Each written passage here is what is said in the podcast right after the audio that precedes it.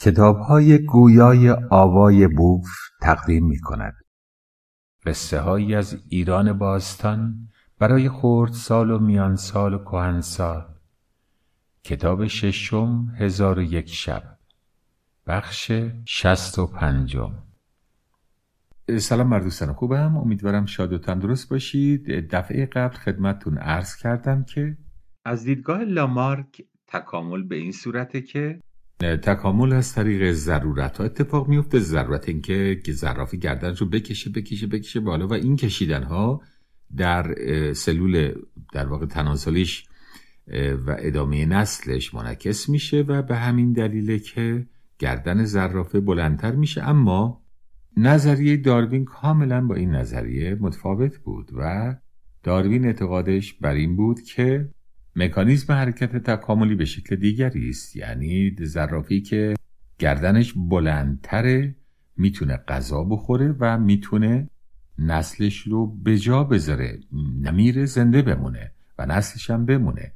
و به همین صورت از میان زرافه ها اون که گردنش بلندتره به تدریج میمونه و در طول صدها هزار سال این گردن کم کم در اثر اینکه گردن درازترها میمونند و کوتاهترها میمیرند و از بین میرن و نمی‌تونن تولید مثل کنند در واقع زرافه از یک شاخه دیگر از موجودات که شبیه اون هست جدا میشه.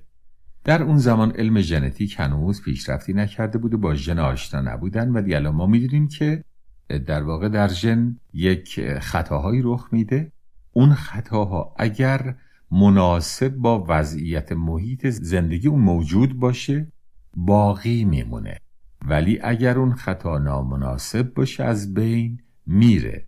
در نظر بگیرید که مثلا گربسانان این شکلی بودن که پنجهشون باز بود و کف دستشون رو میذاشتن و کف پاشون رو زمین. در مقایسه با اونهایی که پنجه هاشون رو جمع کرده بودند و بسته بود. اگر در سرزمینی زندگی می‌کردند که مناسب پنجه باز بود. گروهی که پنجهشون باز بود نسلشون ادامه پیدا می‌کرد. وگرنه خار می‌رفت در کف دست اونها و اینها قدرت دویدن و شکار رو نداشتن. اونایی که پنجهشون بسته بود. این مثال البته بسیار غیر حرفه‌ای هستش به خاطر اینکه تکامل رو باید واقعا خوند. خوند و جزئیاتش رو درک کرد. فرض بفرمایید شطور اگر کف پاش په نبود رو ماسه نمی‌تونست را بره. پس اگر شطوری در اثر خطای ژنتیکی سم در بیاره مثل سم گوسفند این از حرکت در بیابان باز میمونه چون پاش توی ماسه ها فرو میره. یا اگر چشمهاش موجه های زیادی نداشته باشه در اثر طوفان های شن از بین میره یا کور و نابینا میشه نمی‌تونه ادامه حیات بده. پس نسلش هم نمیمونه. همین ضرورت ها بود که من دفعه در واقع دو دفعه پیش براتون در بخش 230 بود عرض کردم که مادر سالاری پدر سالاری هر کدوم از اینها یک پاسخی به ضرورت های زندگی افراد بوده. مثلا در نظر بگیرید در سرزمین هایی که علف کمه و خشک تا یه حدی گوسفندها ناگزیرن چربی ذخیره در بدنشون داشته باشن دنبه دارن. اما شما شمال تشریف برید یا اروپا می‌بینید که گوسفند دم داره دنبه نداره. به خاطر اینکه ضرورت ذخیره چربی در سرزمین های سرسبز وجود نداشته. و همین قاعده در مورد شاید اندام انسان ها مستاق داره. برای اینکه فرض بفرمایید خانومی که استخونهای لگنش خیلی فشرده و تنگه. نمی‌تونه به راحتی باعث به راحتی بتونه بچه رو متولد کنه. بنابراین خانمی که اون استخونهای اون بخش از بدنش پهنتر هستش بهتر توانه زادن رو داره. این ضرورت اون وقت اضافه میشه به ضرورت دیگری که در دوره های گذشته شکار هر روز به دست نمی اومد گاهی بود گاهی نبود.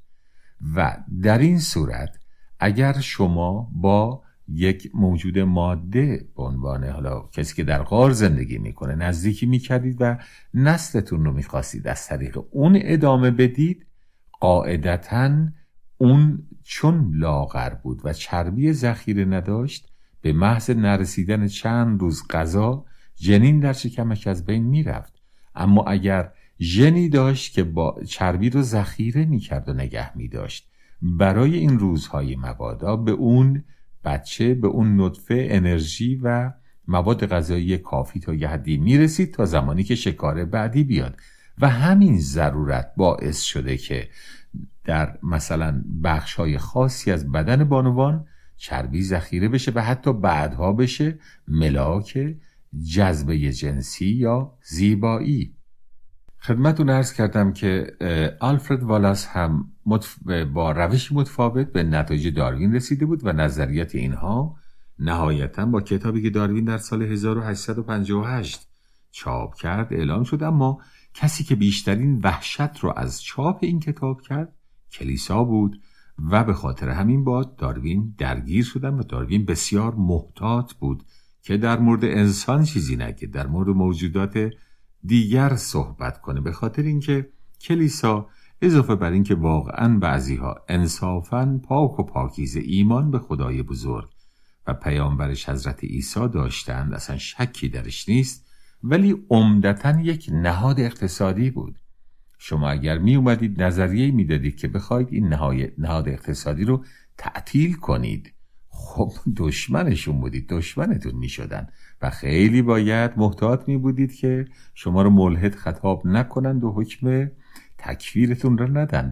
لئو تولستوی در واقع در کتاب فکر می کنم رستاخیز نظریاتی رو اعلام کرد که خوش آمد خوشایند کلیسا نبود و به خاطر همین تکفیرش کردن و حتی اجازه ندادن که در زمان دفن تشریفات مذهبی برش انجام بشه مثل فردوسی بزرگ که اجازه ندادن در قبرستان مسلمین دفن بشه.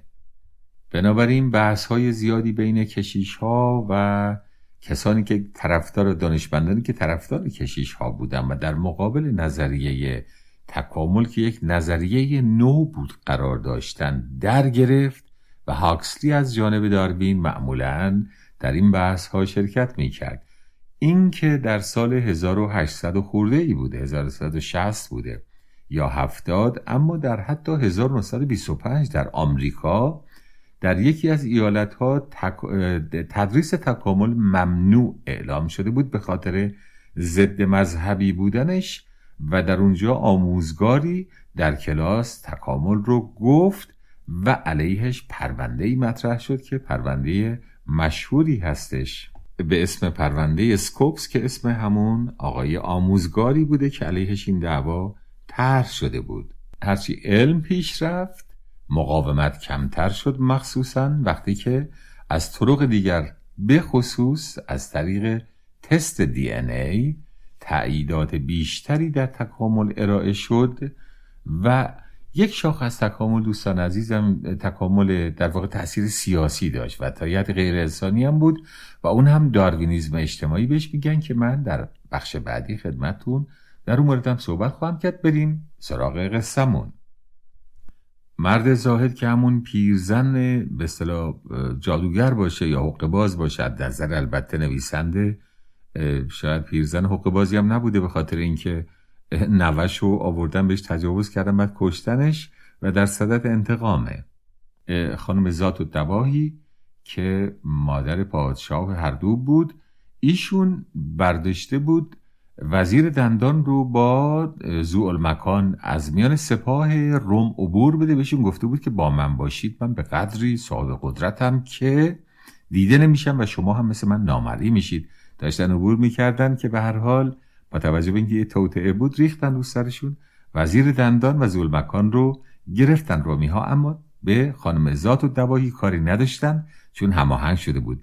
و این دو فکر می‌کردن که ذات و دواهی به خاطر قدرت معنوی که داره دیده نمیشه.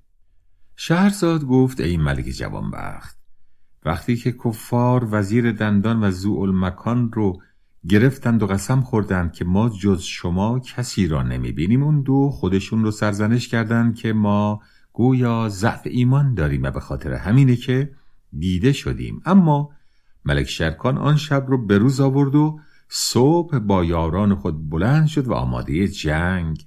چون سپاه کفاری چون اونها رو دیدن کفار یعنی مسیحی ها. سپاه کفار اونها رو دیدن بانگ زدن بهشان که ای گروه مسلمانان. ما پادشاه و وزیر شما را دستگیر کرده ایم. اگر شما از جنگ ما دست بر ندارید شما را نیز بکشیم و اگر فرمان ما را بپذیرید و خودتون رو تسلیم کنید ما شما رو نزد ملک فریدون می‌بریم تا با اون مصالحه کنید. به شرط اینکه از شهرها و سرزمین ما بیرون برید و بیش از این به ما ضرر نزنید. اگر این رو بپذیرید نجات یافته اید وگرنه همگی شما را خواهیم کشت. شرکان وقتی این سخنان رو شنید شروع کرد به گریه کردن که ایداد وزیر دندان و برادرش گرفتار شدند و ای کاش می‌دونست که چه اتفاقی افتاده که اینها گرفتار شدند. آیا بیادبی به اون زاهد پیر کردند و زاهد پیر حمایتش رو از روی اینها برداشته یا اتفاق دیگری افتاده؟ به هر حال گوش نکردن به پیشنهاد رومی ها و شروع کردن به جنگیدن به اونها. رومی ها مثل مگسی که به شیرنی هجوم میاره هجوم میآوردن به سمت این مسلمان ها و اینها ازشون میکشتند و میریختند رو زمین. انقدر ازشون کشتند تا اون گریوه به قله کوه رسید. یه کوهی بغلش بوده این تپه. تپه و کوه از جسدهایی که مسلمون ها رو زمین ریخته بودند برابر شد با قله کوه. و شب شد و اومدن در قار خودشون و باز در اونجا پنهان شدند و موندن تا روز بعد. سی و پنج نفر دیگر از صد نفر سپاه اسلام کشته شده بود و اما چند هزار از مسیحیان کشته شده بود. به حال وقتی که شرایط رو این چنین دیدند شرکان تصمیم گرفت که روز بعد از دهانه غار بیرون نرند. همونجا بیستند. و هر کس بهشون نزدیک شد از داخل غار بهش حمله کنند و بکشندش و همین کارم کردند. هرچه رومی اومدن نزدیک قار بشن یک نیزه اومد بیرون و رفت توی شکمشون. و اون روز هم به این صورت جنگیدن تا شب شد. و باز چون قصه به اینجا رسید شهرزاد لب از داستان فرو بست و شب 99 ادامه داد که ای ملک جوانبخت سپاه مسلمانان بر جنگ کافران صبر کردند و از خود شکیبایی نشون دادند. شب شده بود و شرکان اطرافیان خودش رو شمرد و دی جز پنج تن هیچ کس نمونده و سپاه روم هم خسته شده بودند و با خودشون فکر می‌کردن با کی از شر این جنگ خلاصی پیدا می‌کنیم. به همین دلیل فکر کردن بهترین کار اینه که برند و هیزم بسیاری به دره قار بذارن و بگن ما این رو آتش خواهیم زد. اگر می‌خواهید از قار بیرون بیایید و تسلیم شید و اگر نمی‌خواهید هیزم ها رو آتش بزنیم. سرهنگان رومی این نظر رو پذیرفتند و پسندیدند گفتند باشه پس این کار بکنیم.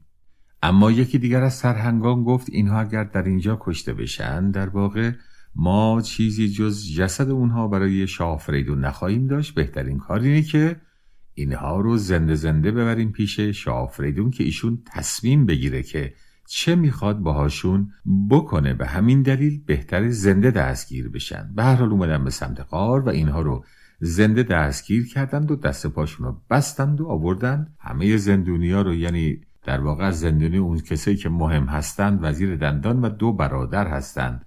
زولمکان و شرکان. اینها رو انداختن به گوشه ای و خودشون شروع کردن به باده گساری و مستی و لح و لعب و خوشگذرانی شرکان و برادرش و سایر مسلمانانی که بسته بودند. به هم نگاه کردند و گفتند ای برادر به چه حیله باید از اینجا خلاصی پیدا کنیم شرکان گفت ای برادر ای جناب مکان ما هیچ راه گریزی از اینجا نداریم. گویا بدجوری به دام افتادیم. و مکان به قدری عصبانی شد از این حالت که خمیازه ای کشید و چون خمیازه کشید فشاری آورد از شدت خشم و زنجیرهایی رو که باش بسته بودنش پاره کرد و بلند شد و نگهبانی رو که مست افتاده بود کلید از جیبش در برد و اومد قفل زنجیر برادر و سایر مسلمان ها رو باز کرد گفتن چه کنیم؟ گفتن بهتره که یعنی این سه نفر فقط حالا بقیه نه گفتن بهتره سه تا نگهبان رو بکشیم و لباس اونها رو تنگ کنیم در میان رومی ها بچرخیم ما رو نمی‌شناسند ببینیم چه میگذرد. شرکان گفت این به هیچ وجه به صلاح نیست به خاطر اینکه ما تعدادمون کم اونها زیادند. ما بهترین کار اینه که از اینجا بگریزیم و فرار کنیم. همگی این نظر رو بیشتر پسندیدند و قصد کردند که فرار کنند. آرام آرام از اردوگاه دور شدند تا به جایی رسیدند که اسبها رو بسته بودند و نگهبانان اسبها هم در قاب بودند. زو مکن اون طرفها هرچه اسلحه پیدا کرد با خودش برداشت سه تا اسب هم برداشتند و و از اون جمع دور شدن از سپاه دور شدند و اینجا با هم مشورت کردند که چه کنند. حالا از اینجا به بعد شرکان گفت بریم بالای کوه و از اونجا صدا بدیم که الله اکبر لا اله الا الله سپاه اسلام رسیدی هم همه مستن. بیدار میشن و چون در هم و بر هم هستش اوزا نمی‌دونن کی بهشون حمله کرده همدیگر رو می‌کشن. این بهترین کاره.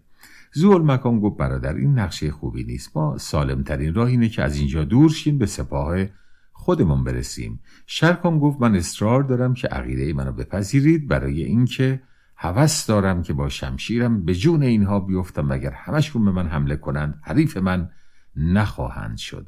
رفتند بالای کوه و شروع کردند به گفتن تکبیر و از قدرت خداوند سنگهای کوه و درختان نیز با اونها شروع کردند به تکبیر گفتند. مسیحی ها بیدار شدند و وحشت کردند. از این همه لشکر و این همه صدایی که داره تکبیر میگه.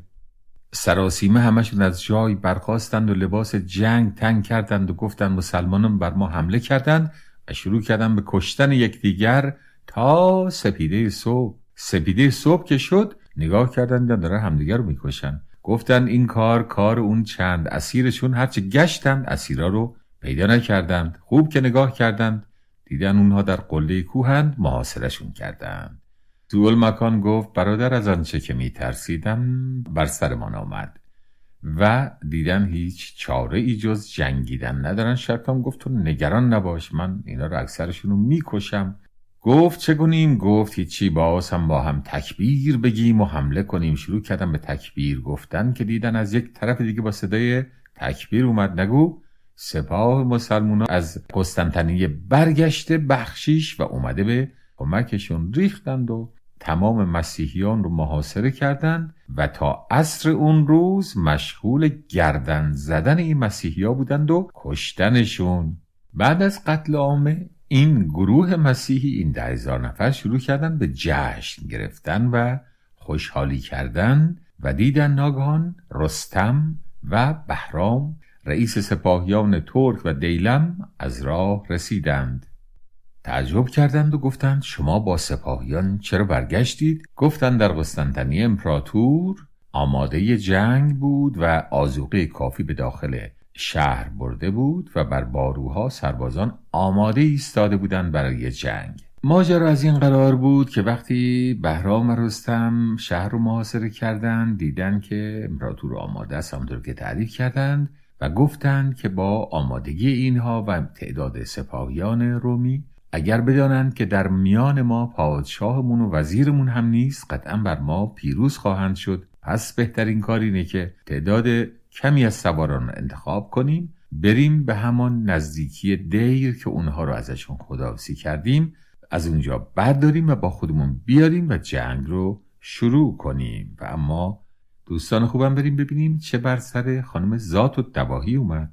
خانم ذات و دواهی بعد از اینکه از میان سپاه روم خارج شد از خود رومی ها اسبی گرفت و سوار شد با گروهی و اومد به سمت قسطنطنیه. نزدیکی های اونجا بود که دید سپاهی داره از دور میاد. این همون سپاهی بود که داشت میومد می‌رفت به کمک پادشاه و برادرش یعنی بهرام و رستم بودن. از میان در میان نیزاری مخفی شده بود که اونها رو دید اومد بیرون و باشون صحبت کرد و گفت اونها اومدن پایین دستشو بوسیدن پاشو بوسیدن که ای زاهد بزرگوار چه خبر داری گفت پادشاه شما گرفتار شده و باید لشکر ببرید به کمکش. و اونها گفتند بسیار خوب سوار شدند و به شتاب رفتند. و اون اومد توی لشکر اسلامیان و به به حاجب که شوهر خواهر شرکان باشه همون خواهری که خودش باشه ازدواج کرده بود گفت ای حاجب حاجب دست پاشو بوسید گفت بله گفت که پادشاه و برادرش سخت در خطرن باید گروهی رو بفرستی اونجا به کمکشون. اون هم گفت باشه و باز ده هزار سپاه توسط برادر بهرام به سمت اونها فرستاد. همه اینها اومدند و رسیدند اما برادر بهرام هنوز نرسیده بود. شرکانو زو المکان و وزیر دندان داشتن می اومدن به سمت قسطنطنیه که از دور قباری رو دیدن. گفت ای داد ای برادر اگر سپاه کفر باشد که ما را نابود کند من مردانه به خاطر تو خواهم جنگید و اما اگر سپاه اسلام باشد فبه مراد. نزدیک اومدند و دیدم که نخیر این سپاه اسلام گفتند ای مرد برادر بهرام رو اسمشو نگفته در کتاب شما چطوری فهمیدید به اینجا اومدید؟ گفتند زاهد گفته گفتند راستی؟ بهرام گفت بله گفت که زاهد چگونه تونسته بود این سه روز راه رو در این مدت کم طی کنه؟ اون هم با عصا گفت من دیدم پیاده می اومد با عصا می اومد و این از کراماتش گفت بله واقعا که کرامت بالایی داره دلم می‌خواد قبل از اینکه در جنگ شهید بشم و یک راست به بهشت برم. این مرد زاهد برای من دعا کنه و یک بار دیگر او را ببینم. دوستان خوبم قصه رو در همینجا نگه میداریم. پس گروهی از سپاه اسلام محاصره کردن قسطنطنیه رو. گروه دیگری حدود دو سه روز راه دارن تا اونجا و دارن حرکت می‌کنن. برن به کمکشون. شب و روز خوبی رو براتون آرزو می‌کنم. شاد و تندرست باشید. آوای بوف یک گروه مردم نهاد است که توسط عدهای علاقمند به کتاب با دغدغه ارتقاء فرهنگ کتاب و کتابخانی و استحکام خرد اجتماعی تشکیل شده و تا کنون تولید هزاران کتاب ممنوعه را در کارنامه خود دارد. با توجه به اینکه این گروه وابسته به هیچ سازمان و ارگانی نیست و تمام فعالیت ها به صورت رایگان انجام می شود لطفا اگر در این رابطه احساس مسئولیت دارید در معرفی ما به دیگران سهیم باشید. آوای